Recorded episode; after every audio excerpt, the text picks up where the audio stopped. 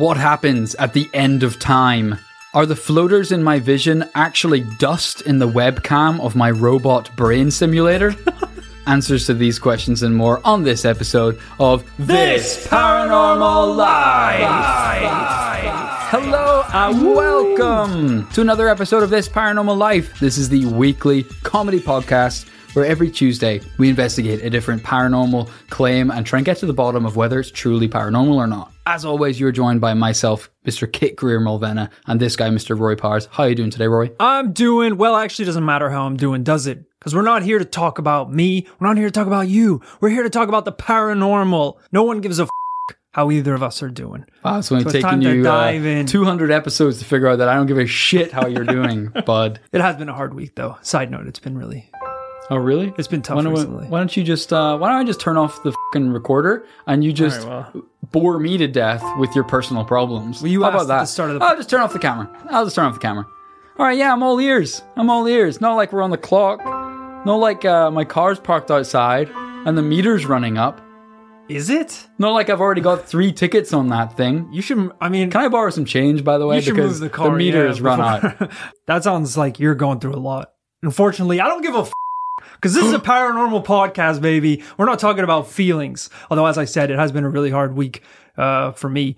Um, she picked up the kids last night, uh, all six of them. You know, I thought one of the little bastards would at least want to stay, but um, they're actually pretty keen to get out the door. Yes, so they were pretty keen. So, yeah, okay. Sorry. She Continue. picked up the kids. Yeah, I'm not going to even ask. So I'm actually going to need to borrow some change. Well, because those well, little guys, shit. those little rugrats, were paying rent. So I think your tickets on your car are the, the least kids are important, but um, my Honda is very important to me. It's like my child. Well, she took my Honda too. So now I have no car child and no regular child. Now you're child. speaking my language. I'm really sorry to hear that. Yeah, it's been tough. That's definitely enough personal information for the top of the podcast, Roy. It's about time we dived into today's story. And I should say thank you so much to Pamela Newport for sending this one in to this paranormal life podcast at gmail dot com. It was the summer of sixteen ninety-two in Cape Ann, Massachusetts, in the early days of Pilgrims and Puritans in America. Cape Ann was right on the coast, tranquil and beautiful, but something was about to go very wrong. Ebenezer Babson was a local farmer and a man who valued his sleep, as just like any farmer, he had to get up early and go to bed early. But that summer, something started interrupting his precious sleep. Ebenezer's famously loved their... their rest. Yes. I'm thinking mostly, of course, of Scrooge. Sure. Um, which was also interrupted by uh, three, not demons, but uh, spirits. Mm. So I'll be interesting to see if this Ebenezer that we're dealing with today is also having some sort of paranormal experience. It's Christmas Day. All right, it's the same Ebenezer. Kermit was walking in the courtyard. All right, so specifically the Muppets Christmas Carol. I accidentally printed, yes, the Wikipedia plot summary of Muppets Christmas Carol. Ebenezer is a, really a name that should come back. Yeah, I think it's I think it's baller. Ezzy, people call you Ez for short. That's kind of cool. Hmm, I like that. It sounded like there were some people stumping around his house. Junior, are you making that racket? Stop it at once. Get back to reading your Bible. Junior? But it wasn't Junior. In fact, Junior was studying the Bible. Not only that, but the entire family had heard the noise too. And yet, there was nobody to be seen. Oh, God, it's time to start putting that study into practice, Junior. It's not enough to, to read the pages. You need to start speaking them aloud. He's like, I only got to like the first gospel. I don't know anything. Just keep reciting the same first couple lines over and over. I got to the bit where he's made the trees. All right, f- it, grab a branch and start swinging. I got to the point where she takes the apple. Was she supposed to take the apple or not? Well, the next day, he was walking to the house after a long day of farming when he caught sight of something that made him stop dead in his tracks. Two oddly dressed men were walking out of his house. They noticed Ebenezer and both ran like hell into the cornfield behind the house. Whoa. He rushed inside to make sure his family were safe. Who were those men who were in here just now? His wife had no idea what he was talking about. What do you mean? Nobody's been here all day except us. Kids, did you see anyone? The children shook their heads. But this wasn't enough for Ebenezer. He grabbed his gun and ran out behind the house. Looking around, down the barrel of his gun, he locked eyes with the same man he'd seen sneaking out of the house. The trespassers took off running again. Ebenezer was on their trail, but lost sight of them once they reached a swamp. Pacing quietly amongst the dense vegetation, Ebenezer heard the men whispering. Creeping closer, he could just make out what they were saying. The man of the house is now come, else we might have taken the house. A shiver ran down his spine. His family were in trouble. And just as unsettling, even though Ebenezer was so close that he could hear these guys mumbling and whispering to each other, he couldn't see anyone. No, that's not good. Because he's out of the corn now, isn't it? You said he was in a swamp. He's in a swamp, yes. Jesus. Uh, you know, in this situation, Roy, what are you doing? If people, you catch people... Uh, invading your house, running away, and then mumbling to themselves, uh, we're gonna take the house in the end, though. Uh, are you evacuating or rigging your house like Home Alone? Yeah, it's kind of a worst case scenario where you caught them, they got away, and you overheard them saying they're coming back. Yeah. It's the worst of every situation. Um, I'm not really sure what to do. Home Alone style uh, booby trap isn't a bad idea. Now, you did say this was in the sixteen hundreds, I believe. Late sixteen hundreds, yes. So that is going to limit the amount of Home Alone-style booby traps you can lay. Yeah, there's no walkie-talkies or any of that fun yeah, stuff. You can't crush up any Christmas tree baubles no. to lay at the very front. I think at that point in time, a Home Alone-style booby trap was a shotgun with a string tied to the trigger on your stairs pointing at the doorway. Yeah, very much uh, Kill Bill uh, sitting in a caravan with a gun pointed at the door. Right, it was just manslaughter. I think, yeah, yes, yeah. yes. He felt like an attack was imminent. Not wanting to hang around and wait for it, the whole family did indeed flee to the nearest garrison, a small group of troops stationed at a fortress to defend the town. As soon as they were inside the garrison, they heard a sudden thundering of people marching outside. It was as if an army had appeared outside the building in the blink of an eye. Everyone present thought, this is it. A Native American tribe have ambushed us. It's over. But Ebenezer Babson wasn't afraid. He kicked the door open, burst outside, gun in hand, ready to face an entire battalion single-handed. But the only people outside were the same two little f***s he'd been dealing with all afternoon. No sooner had he raised his rifle to take aim at them, once again they scampered down the hill before he could take a shot. So weird. It is weird. It's like they're following him at this stage, but it's like they're staking out the village and the location and his farm. Yeah. But any time he catches them, they run away. But all this ruckus had caught the attention of the whole garrison. The soldiers asked Ebenezer, "Sir, did you get them? Who was it?" Ebenezer replied, "No, I'm, I'm not sure. I think it was natives." Why is the garrison asking Ebenezer if he accomplished the mission? Aren't they the ones that are supposed to be doing things? I don't know. They were on their lunch break or something. They didn't see it. Who are, who's Ebenezer? All these people are like, "My liege, Ebenezer the Great, did you manage to capture the assailants?" I don't know, man. I think, to be honest, Ebenezer is just a guy panting with a gun drawn. Yeah. And they're like, "Hey, yo, what happened? All right, buddy, take it Let's easy. Let's de-escalate the situation." The soldiers were all convinced they were now under threat of Native American attack, and the two guys skulking around must have been scouts. And so a long and lonely night drew out, where everyone slept with one eye open. The garrison kept a close watch that night, and the night that followed, but there was no sign of an attack. You ever try to sleep with one eye open? I haven't. It's really hard. Yeah? Yeah. What are you worried about that you have to sleep with one eye open? Just thought it would be a cool party trick, like Gandalf, being able to sleep with your eyes open. But uh, it's pretty hard. It's pretty difficult. That's all I'm going to say. Turns out one eye gets pretty damn dry. Yeah, yeah. And it then gets you gotta, stuck that way. You got to swap over to the other one. I can only sleep for like thirty seconds max. I ended up being pretty tired. I slept through the next day, both eyes closed. Got mugged. I was so tired that the next day it, uh, it created a perfect opportunity for the villain to strike. Yeah. Three days later, Ebenezer was out patrolling his property, still feeling suspicious and on edge, when just then another two men appeared. Ebenezer thought they must be Frenchmen because they carried shiny silver weapons that looked a bit like what French Canadian soldiers used. Expecting them to run away, he yelled and raised his gun. Hey! But instead, the two heads cocked in his direction, eyes fixated on Ebenezer. They started walking, then running towards him. Whoa! We know, and he knows, that his gun is about as accurate as a potato gun and reloads just as fast, so he knows he can't take them both out before they reach him. In the sixteen hundreds, firing a weapon at an assailant was also a dice roll. There was a chance you yourself would die. Uh, yeah. Those things were basically made of dirt and metal. There was as much chance as the bullet going forward as the bullet exploding and blowing off your fingers. Yeah. It was, a, it was a real risky move back then. And even if you did manage to shoot the shot, it was about a three-day reload um, till you could fire another one. So you, you, you're best of... Uh, there's a reason they put a knife at the end of the gun. That's all I'm saying. You had to... Once you took that shot, you had to go back to your house, smelt down your rings and jewelry into one bullet, and spend the next couple of days loading it. Putting...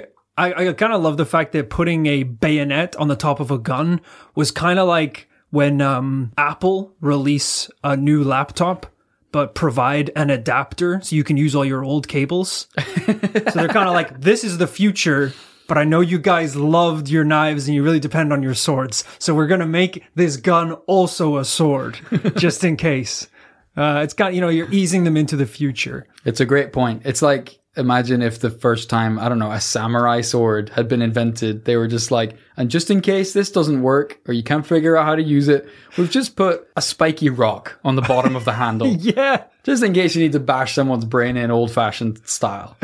And I hope, uh, you know, in ten years' time, when I get handed a pipe that can turn another human into glass, there's also just a gun on the other side. In case you miss and you just need a you blast off. So heart-pounding, Ebenezer started sprinting away for his life. Thankfully, he had the home advantage of knowing his own land and the shortcuts, so he beat them back to the garrison. Leaning on the iron door, Ebenezer paused to catch his breath. He heard the sounds of commotion and unrest outside the door, but the shots and yelling and violence never came. Ebenezer grew frustrated. What in the name of all that is holy is going on? The crazy thing is, at this point, Ebenezer and his family were just one of a vast number of eyewitnesses to these strange men. Many people in the surrounding area had seen them. They were very hard to describe, but everyone agreed on one thing. There was something foreign about them. Their clothes and weapons weren't like those of the townspeople. Some wore suits made of shiny metal and carried long silver firearms.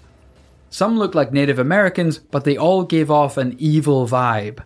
Mm. Some witnesses weren't even sure they were human. But one eyewitness account was most worrying of all. One villager watched the men run through the forest and some soft mud, but noticed they didn't leave a single footprint. Oh boy. At this point, you're wishing you stayed in England, aren't you? Everyone was up for sailing for months, fighting Native Americans, building towns from the ground up in the hopes for a better life. But when ghosts and demons are hunting you, you have to wonder if God wants you to be in America. Yeah, that's a bad... You know, you went on that boat for a reason. You heard there was a... The grass was greener on the other side. And now you're seeing guys who don't leave footprints in the mud. And you're questioning whether or not the voyage was worth it. Because the voyage was pretty bad to begin with. And now, you know what? The taxes that you got to pay to the king and all that bullshit is starting to sound pretty much fine. What is the uh, what is the drinking water situation in this town? Is uh, it swamp water by any chance? I because mean, it's sixteen ninety-two, so it's basically uh, smart water. It's uh, pretty sophisticated stuff. Uh, what, you, what are you inferring? That there is a mass hallucination going on? I'm here? Just saying there's a lot of people claiming to see some pretty strange things. Okay. Well, noted. The strange figures kept appearing for days on end. Just a glimpse here, a flash out of the corner of your eye there. You just blink while you're drinking your swamp water and, and you just see them in front of your very eyes. All right, that might be a product of the swamp water. They were ever... They're everywhere. By the well at the swamp, by the store selling swamp water. You could be sitting there gulping down a delicious glass of swamp water, and next thing you know, they're right beside you. You could be sipping on a swamp espresso with the swamp bucks, and he could be sitting right beside you. You could be in line with Shrek himself, trying to get the fresh, creamy, delicious swamp mud.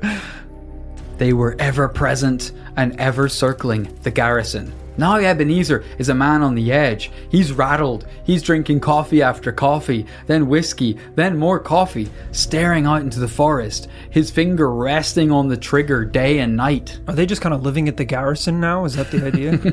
Problem is, back then, there's no police force. Right. So you can't call anyone to help you. So what you got to do is, in effect, sleep at the police station, aka wow. the garrison. Yeah, I've done that many times uh, myself, behind the bars, not necessarily, okay. not necessarily voluntarily. So after a heavy night in the swamp water, you blink and wake up wearing stripy pajamas. Thanks for let, letting me crash here tonight, Officer Thompson. We arrested you. You're in prison. I honestly yeah, feel a yeah. lot safer. I'll pay you back one of these days, pal.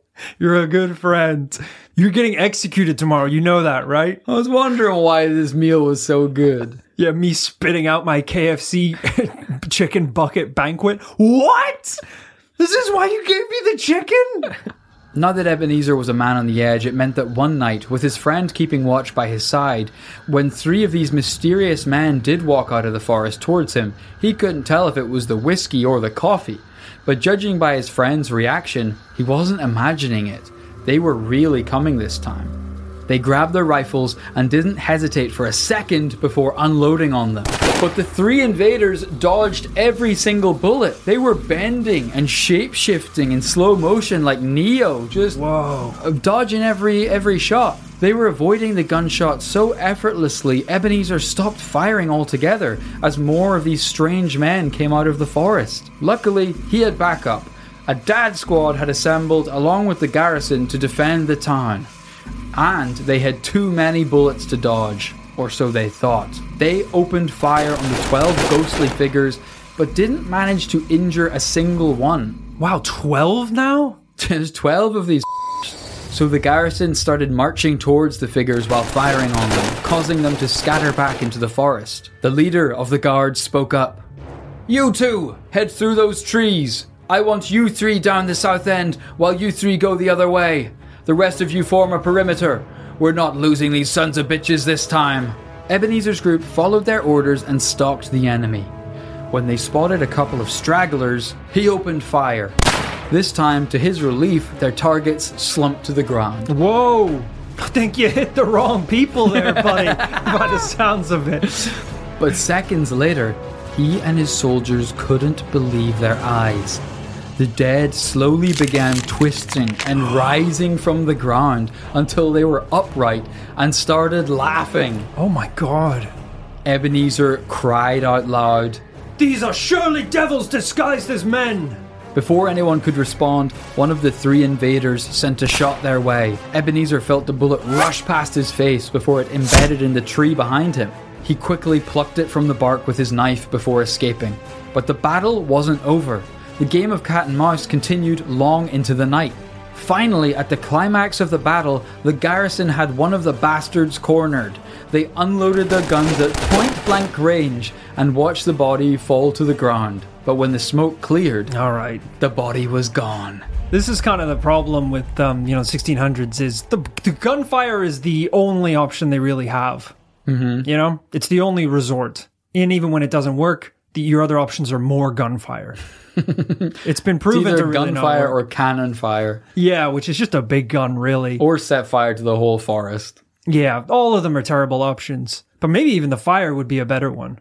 You do make a good point, though, earlier. Like, we can't be sure that they didn't all just shoot a blank. And it all went up in smoke and the guy ran away. Very confusing, though, picture, because, like you say, this is somewhat tempting to just... You know, I'm not going to beat around the bush. We've covered many stories in the past that have turned out to be mass hallucinations. Well, we've built up a bit of a reputation for this kind of story. Um, you could yet- say we're hallucinating ourselves, thinking we could get away with covering that many cases. And yet, Ebenezer felt a bullet rush past his face and uh, embed into the bark of a tree. Now that's true. You, if you get some physical evidence from these encounters, then you're you're you're you're onto something there for real. Interestingly, when Ebenezer later evaluated this bullet he picked out of the tree, he found it was a long, pointed silver bullet, uh, very much unlike the type that he was using at the time or they were using at the time, which mm. was more like a, a short, stubby, round thing. Right. But still very physical, which is interesting. Yes. It wasn't translucent, glowing green or something like that. It wasn't radioactive. It would be uh, more telling if a Star Wars-esque blaster had gone past his head. Right. Morale had sunk to below zero. The men were tired to the point of exhaustion. Night after... They've done so little! They've done so little to solve this problem! They've been awake for days on end, one eye open. Yeah, sure, it doesn't really work, so then they get tired and they fall asleep for a week at a time. They're exhausted. Hello, it's like these, these men show up, they fire from the garrison. They show up the next day, they fire from the garrison. The next day, they chase them from the garrison. And one dude is just like, I am so tired of this! Can someone get me a... swamp espresso? I'm so tired. I think the swamp water is making you tired. They've not only done so little physical activity, but they've also done so little to comprehend, understand, or properly counter this threat. What are you supposed to do if you're being hunted? Like, anytime, are they though? If anytime you watch a movie about, you know, like olden times, Game of Thrones times, yeah, when they would uh, siege a castle or a garrison, the whole point is you are starving them by sieging the town. You're cutting off their food supply, right. Cutting off their sleep. They're spending day and night worrying that war is on their doorstep, whereas the person doing the sieging is kind of in control of the whole situation. That's true. You got them trapped up against there. But usually in those situations, you know, like Game of Thrones, you're dealing with an army of White Walkers, mm-hmm. frostbitten skeleton men mm-hmm. that have roamed the entire earth. This is just two guys. No, sorry. There was twelve of them at last count. At least a dozen. Just kind of walking around. Looking funny.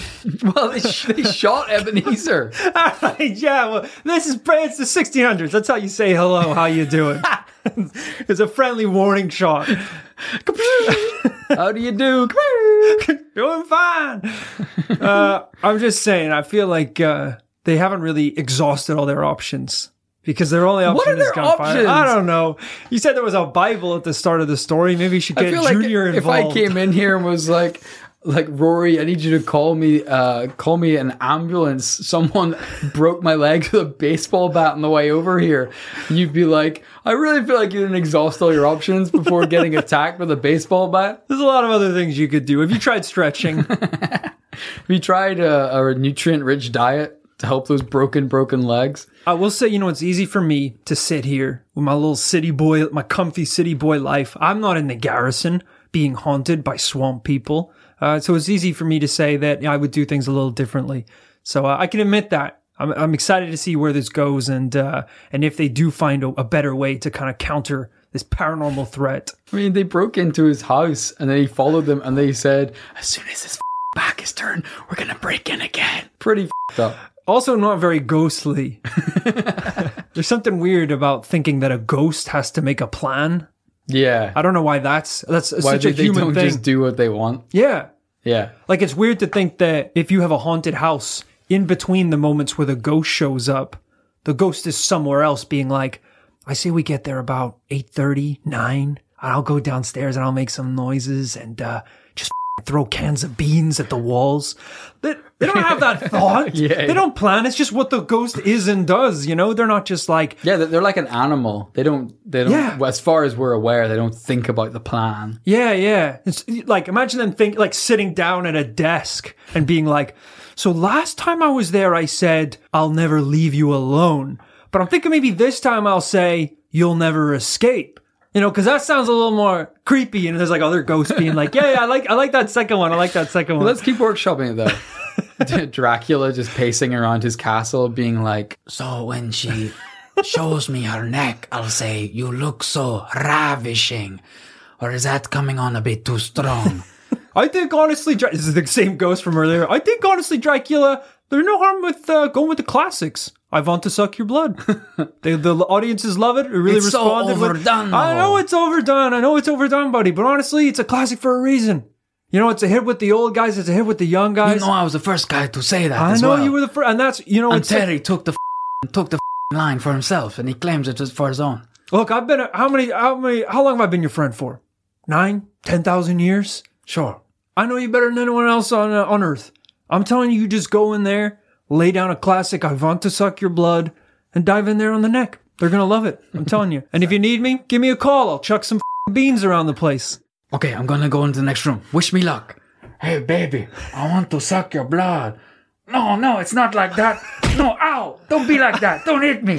Like I said, the men were tired to exhaustion. Night after night, it was the same thing. Sometimes they could hear the strangers deep in discussion in a language that none of them could understand.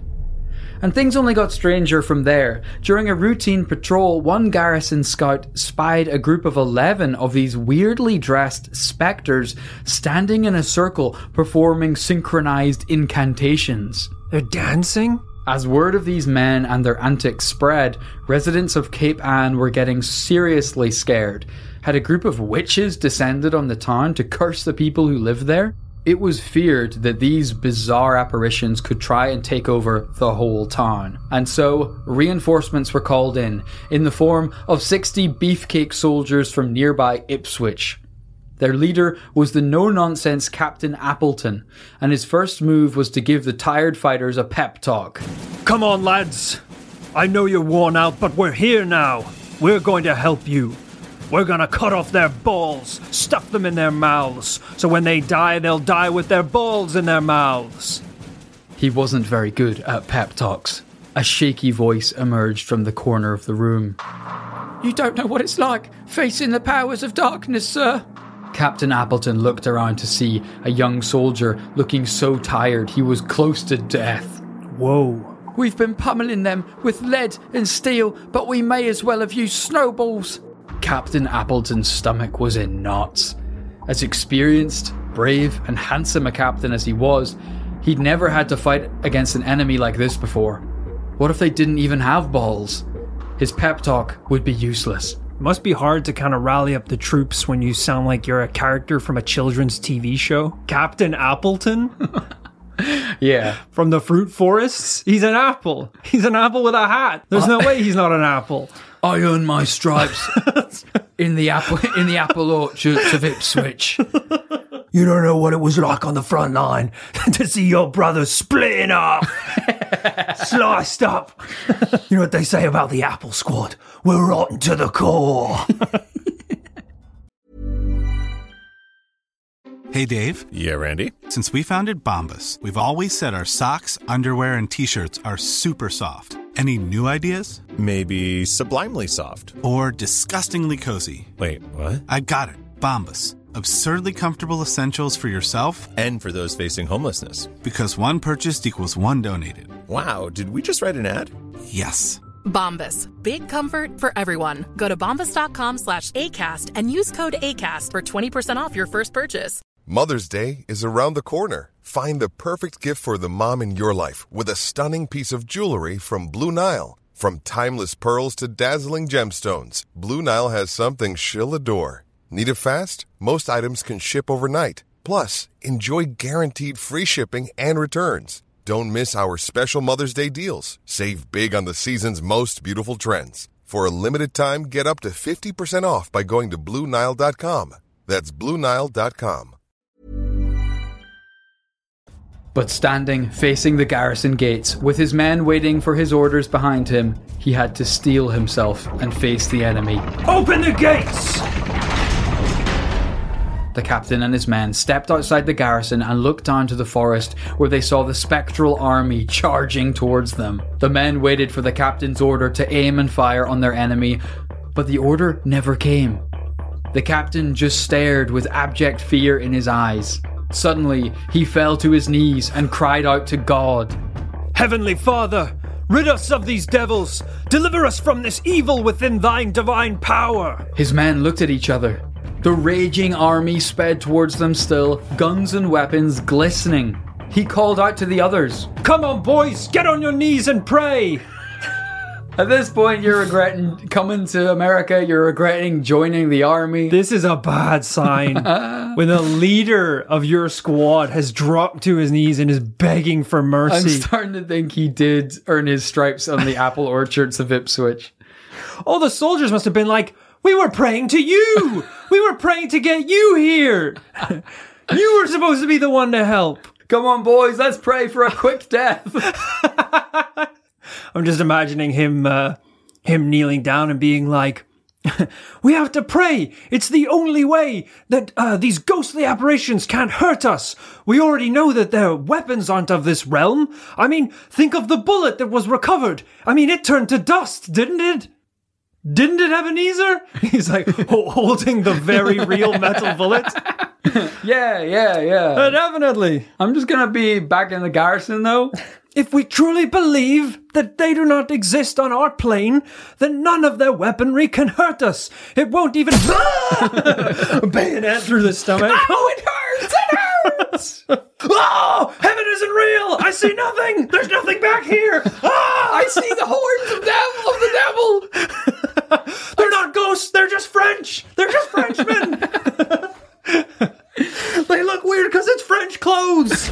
Obediently, the soldiers knelt down and bowed their heads. "Lord, save me, Jesus, who art in heaven. In the name of Christ, demons be gone!" The urgent whispering of prayer was interrupted by a high-pitched scream.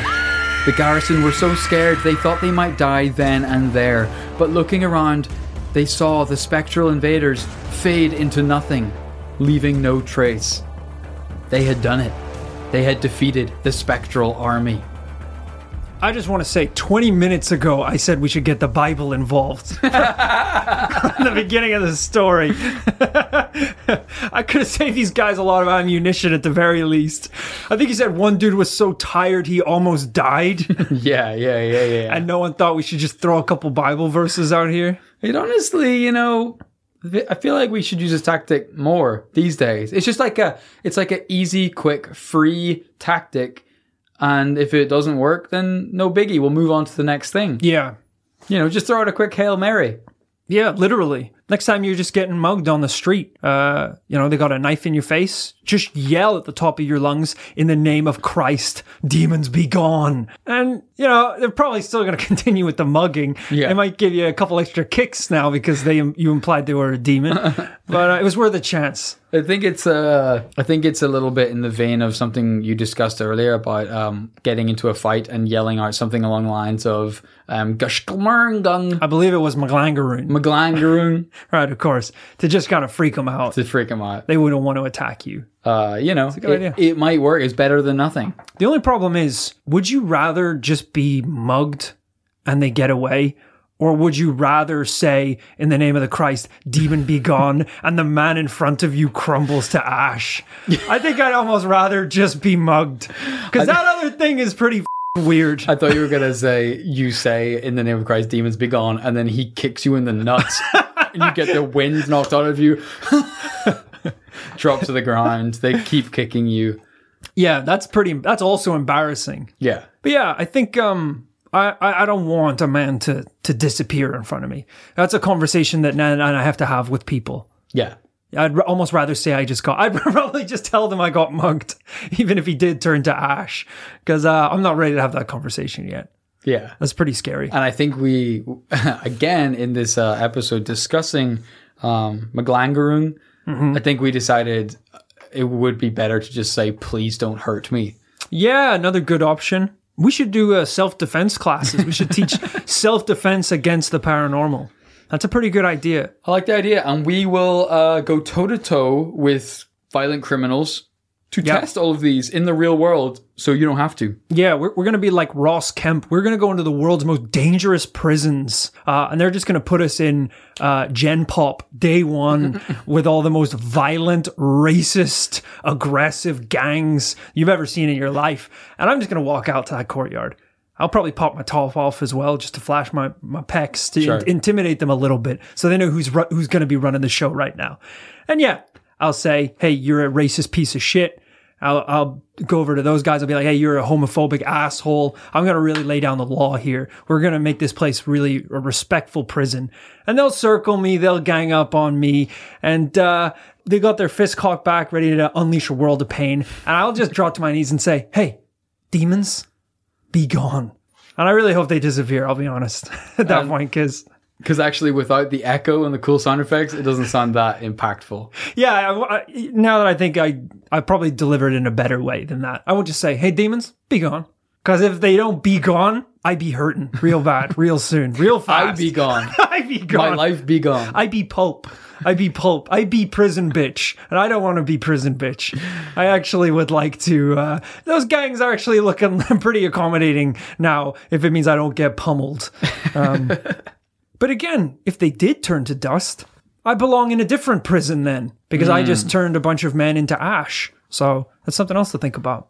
So this is pretty much the end of the the main story of this spectral army. Uh, I will p- point out that this whole thing happened over three hundred years ago. So somewhat understandably, there is a couple of different endings to this story. Right, right. This is the most popular, where they defeat the army with prayers. But in some versions, the captain shot at the uh, Spectre army with a single silver bullet, uh, which scared them away for good, and they disappeared. Ah. But in all versions, however it happens, the Spectre Leaguers, as they came to be known, disappeared instantly and were never seen again. So we clearly have some questions to answer. What were these ghostly soldiers? Well, there's always the chance that they were Frenchmen and Native Americans, just real human beings. Uh, we do know that both of those groups were still present at this point in time in North America. The Spectre Leaguers, they did speak a foreign language, which of course could just be French or a native language. Yeah, we're talking sixteen hundreds here, folks. This is the peak of um, not only racism, but ignorance uh, towards any other culture or civilization. Uh, to the point where, yeah, uh, seeing uh, someone from one of these, uh, I don't know, different backgrounds would be like seeing something from another planet, another realm. Uh, if they don't wear any of the clothes that you would wear, if they don't look like you look like, if they are using weapons that are pretty unorthodox to a very sheltered, uneducated, poorly traveled person, uh, yeah, this could seem otherworldly. Yes. You could definitely understand that in the case of the local Native Americans, a completely alien culture to these Europeans uh, or first generation United States of Americans. Harder to explain with the Frenchmen. I mean, even these Americans and English people presumably would have heard French before. Yeah, you would have thought so. At the same time, whilst it seems mad, Uh, such cases of mistaken identity really did happen back then. Like in the eighteen hundreds, Uh, when the British people of Hartlepool hung what they thought was a Frenchman who washed ashore uh, and later turned out to be a monkey. What? That's so offensive. In Hartlepool, a ship washed up and the locals dragged this French soldier into the town square and hung him. And then later they figured out it was actually a monkey in military costume. I have so many questions. This was supposed to be the answer section of the podcast. This raises so many questions. Apparently, this is a really, really well-known story. Like, uh, apparently to this day, like in Hartlepool, it's like kind of a joke. They'll like, I think there's even like football teams will have like a hanging monkey on like a, on their jersey. I refuse to believe they genuinely thought that was a human being. Monkeys are small. Monkeys aren't, aren't even like... They, if it was like a, they're dumb and they're not well-traveled and they don't know what a Frenchman looks like. But they like. know what a human looks like. Frenchman, though? Even if this was a, a, a silverback gorilla, at least they could be like, okay, this Frenchman is jacked. He is massive. We need to hang him before he comes to. But like a four-foot monkey? He has a tail. He has a tail.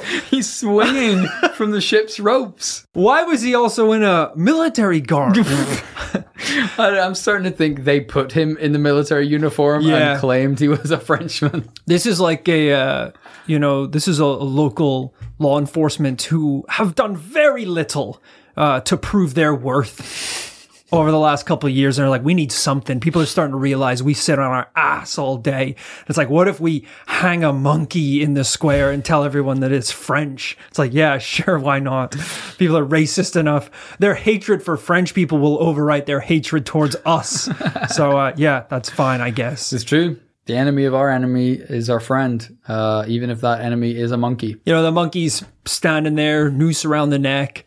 They drop the floor beneath him. He climbs the rope. He's swinging from the rafters. And like, all right, he's actually, he's pretty good at this shit. He's pretty shit. strong and nimble. Those Frenchmen are actually pretty fucking wily. I know we had to give him uh, a French uniform, but we shouldn't have given him that bayonet because it looks like he's starting to use it he's with his tail. Po- yeah. He's taking pop oh, shots. Oh! The town is under siege by the monk. To the garrison! Everyone to the garrison! He's swinging the noose. He gets the mayor on the neck. Oh, God. I guess the point of what I'm saying is that when people get excited, especially back in the sixteen hundreds, they make mistakes. It's true. But none of this fully explains the range of phenomena experienced, does it? Humans still leave footprints. They stay down when you shoot them, and they can't just vanish into thin air. Which leads us to the weirder explanations. Hmm. Most of the works that describe this event say that they were devils, which I guess means demons. Were demons walking the earth in human form? Had they maybe possessed some stray Native Americans or French Canadians? Maybe that's why they looked like French or, or Native Americans. Is it a kind of skinwalker situation? Right, right. Some kind of demonic possession. Or if you want to get really mad here, others think it may be possible this is a three hundred year old account of some kind of alien visitation or even time travelers. Whoa! Remember that the first accounts of these weird spectre leaguers said that they were wearing silver, shiny metal clothing with long silver weapons. That's true. And they said they'd be back. And did they mean to the house or do they mean back in time? And the bullet that Ebenezer pulled out of the tree was long and pointed. Now, people wouldn't... That's what bullets look like today. Yeah. But bullets back then wouldn't start looking that way for a long time. Not to mention, at different points, they appeared like kind of holograms. They were like partially see-through, like ghosts. Would also explain why they thought the whole thing was so damn funny. They're like pretending to die and then get up. They're like, you f***ing idiots. Yeah. We're hologram teleporting ourselves from the planet Geschmergen. You can't shoot us with your guns. Yeah, yeah. Although the bullet that retrieved was not holographic, right? It was a real bullet, allegedly. They pissed them off at that point, yeah. They they, they had really actually touched down at that point. Um, a lot to unpack here, Roy. We can for now just focus on, on the core issue of, do you think these were really a ghostly army or were they real humans? You know, it's tough in a case like this where you have so many explanations. Usually, a good paranormal case is the one where there are no explanations. You know, where you come to the end and you're like, there is no way this could have logically happened sure. uh, in a normal way. It has to be paranormal. And even though we have lots of paranormal explanations, it definitely does uh, muddy the, the, the story a little bit. The fact that these guys were seen so many times, but in so many different ways, you know, you'd almost wish it was just holographic people that were showing up, not people with metallic suits and weird weapons, and then an army of ghost men that were walking through the swamp. You know, you, you need like one or the other. Yeah. Exactly, yeah. Uh, I do like the, the skinwalker route, though, where it's uh, possibly a possession or some sort of shape-shifting mm. creatures taking the forms of other humans. Uh It's really creepy stuff. It certainly is. Now, unfortunately, we have some hard decisions to make because at the end of every episode of This Paranormal Life, we got to decide whether it's actually paranormal or not. So today, Rory, if we have to give this a yay or a nay, do you think this was paranormal or not? I wanted to really put myself in the mindset of these villagers. We don't have any swamp water, but uh, I did, halfway through recording the podcast, go out to your garden and go down on my hands and knees and drink from a puddle that I just found. And I I, I thought that would get me into the, the twisted, all-natural mindset that these guys were dealing with at the time. And I feel sick. You do look so exhausted, you might die. I do. I do. I think there was like a sewage runoff or something around the back of your flat. It was a, it was a really bad puddle. I don't even think it was water that was in that thing, because it was uh, it was brown, rusty. It was really it was really bad. Yeah, you know, I got this place for cheap, right, on account of all the, the historic nuclear waste buried at this uh, at this plot of land, right? You should have warned me right, before I even came here. That that was the case. I mean, I'm looking at the puddle right now. There's a giant canister with a radioactive symbol right beside it. I mean, I feel like you should have been able to spot it. Well, I've kind of, right, yeah, I saw the thing, and at the very least, I thought I'd maybe get some powers. And that didn't work, did it? So you knew it wasn't water. Of course I knew it wasn't water. It's glowing green. I don't feel like a Teenage Mutant Ninja Turtle yet. I don't really understand their mindset, but I can now see backwards in time. So I possibly will be able to understand it. I don't know. This is a tough one. I look, it's kind of like last week. We're dealing with people here who went through something so traumatic that the town itself had to basically seek refuge in the garrison.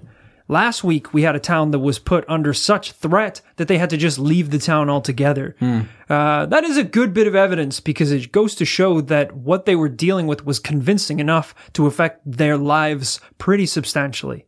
You know, in last week's case, they completely abandoned the town. In this case, they had to call in additional army soldiers to deal with the threat. But it sounds like they could have probably dealt with the threat by themselves. Okay, well, that's your opinion, which you're entitled to. Well, Captain Apples didn't exactly do much more. He just kind of went down. Well, he just begged for mercy, pretty well, much. Well, he brought down the divine justice of our Lord and Savior, who, yeah. of course, vanquished the paranormal enemy. I think anyone could have brought down the divine justice. He doesn't strike me as much of a holy man. He strikes me as... I'm not spoken to someone who wasn't in the Apple Wars of Ipswich. Yes, it was a snowball fight, but with apples. um, I don't know. I don't know. I almost want... Uh, I almost want a clearer picture of what happened that day, and maybe a bit more evidence. I'll paint you a clearer picture. Did you know that this town is only twenty miles away from Salem? Wow, no, you didn't talk about that much. This is all happening at the same time as the Salem witch trials. What? There was a bit of a paranormal panic going on, my friend. Oh my God. You won't believe how many monkeys were hung in the courtyard. I think uh, Ebenezer himself actually had some involvement in the witch trials in some way. Like he was, uh, he was involved in those cases. I guess what I'm trying to say is that Salem is one of the most famous kind of paranoid moral panics in human history, where yeah. people's imaginations wildly got the better of them, and they sadly condemned a lot of totally innocent people to death. And I'm starting to think that something along those lines was going on here. Um, people in North America at that time did want Ebenezer dead. They were just called Native Americans because... Right. Ebenezer and his kind had taken their land. For me, it's kind of too hard to look past the fact that they probably were being attacked by humans of some kind, but that the paranormal panic that was going on from things like Salem was making people think it was maybe more paranormal than it is. Easy for me to say, sitting here three hundred years later, but that's just what I think. And I think that's why I'm going to go with a no for today. Yeah, now that you say it like that, it's pretty bold Uh, to assume that when you came over and stole someone else's land, uh, that the only people you think that would be wanting to deal you any harm would be ghost warriors from, from the future. From the future, possibly. It's like, well, who else could it be? No, there are real warriors from the past and present who want you dead. You built your house on a campsite that used to belong to them. They're not going to be very happy about this, Ebenezer. Yeah, I think that is probably the most logical explanation. As you said, you know, if this was the time of the Salem witch trials, paranormal paranoia is um, at an all-time high. And, uh, you know, the witch thing is being done one town over. What are you guys going to do? We'll do ghosts. That's the kind of vibe I get. And I think that means, ladies and gentlemen, that we do have to chalk it up to a double no, no. on this week's episode. But thank you so much to Pamela Newport for sending that one in to us. Yeah, thanks, Pamela, for f- all. Another okay, dud okay, story okay, in the book. That's quite enough, Pamela. It was a dud. Of course. Exactly. Sure. And you shouldn't have sent it in because it was a dud. You shouldn't. You're getting a reply right still, now. I Subject, demons be gone. We hope you enjoyed this week's investigation. Nonetheless, I mean, Christ, if you didn't enjoy no's in this paranormal life, uh, you probably wouldn't enjoy the show at all. But God, Rory, this dry spell has to end. We got to bring a yes back for the listeners. Yeah, we had a, um, we had a while where we had like two yeses in a row or three yeses in a row. Yes. Quite recently. Um, so yeah, I can't believe the Flying Dutchman was a no personally. I mean, I poured my heart and soul into that, uh, that case and it came out double no. Unbelievable. Ridiculous. So hopefully next week we can bring you um, a brand new tale that is more likely to give us that elusive double yes. As always, thank you so much to Cami Toman for editing this episode and Amy Grisdale for researching it. Guys, we have only one thing to announce this week, kind of a special announcement, if you will. Ooh! If you're a long-time listener of This Paranormal Life, you will know that me and Rory don't just do paranormal podcasting, but we also make music. And we've been making music for, for quite a long time. And it's been awesome to share that with you over the last couple of years occasionally. And we found that um, some of you have really enjoyed it. The announcement is that we've got a brand new single that we're extremely proud of coming out in just over a week at this point on Whoa! twenty-sixth of March. So next Friday at the time of uh, this being released. Kit, how can I make sure that I don't miss this new song? I'm glad you asked, Rory, because in the description of this podcast, we've placed a pre-save link. If you follow that thing, it's got links to Apple Music, Spotify, Tidal, anywhere you could possibly need, and it pre-saves the single so that on release day, you don't have to do a thing. It turns up in your music library, and you can listen to it right away. Wow, how easy. So we're going to do uh, an exclusive preview of this single um at the end of this episode, and if you like it, follow that link and you can pre-save it. Um the pre-saves are actually massively important to us as well as artists. Um it's kind of the way these streaming platforms work these days, is Spotify and so on can see how many people have pre-saved it, and that really massively determines the success of the song. So um if you want to support us and support the podcast this week, this is kind of an awesome way of doing it. Hit that pre-save link, follow us on Spotify or wherever you get your music, and um, check out the single when it comes out next Friday. And that's what we're going to play you out with. Rory, do you want to introduce it? This track is called Keep Running, and it's coming out twenty-sixth of March. Remember to check it out in the links below. Let me come home. It's getting dark now, but I'm still on. I'm starting to roam. Can you hear me at all? And I'm trying to say, to say goodbye, 'cause I can't lie, it's time to leave. You can throw me away, take a piece of what I was so they can see what I could be. I'm gonna stand on the tabletop, get loud till they come shut me down, knock on till I gotta stop. But I'm glad I spoke at all. Shout out from the tabletop, and I'm lighting up the walls. Not long till they turn me off, but I'll keep running, keep running, yeah. I'll keep running, I'll keep, keep running, I'll keep running, I'll keep, keep running, and keep running, I'll keep running, I'll keep running. Running around, asking me questions that I should know. Maybe someday you can tell the answers. I said hello with a broken smile. I try to hear you, but your voice is far away. It's soft-spoken. You can throw me away. Take a piece of what I was so they can see just what was broken. Gonna stand on the tabletop, get loud till they come shut me down, knock on till I gotta stop. But I'm glad I spoke at all. Shout out from the tabletop, and I'm lighting up the walls. Knock on till they turn me off, but I'll keep running, keep running, yeah. I'll keep running, I'll keep, keep running, I'll keep running, I'll keep, keep running, and I'll keep running, I'll keep running, I'll keep running.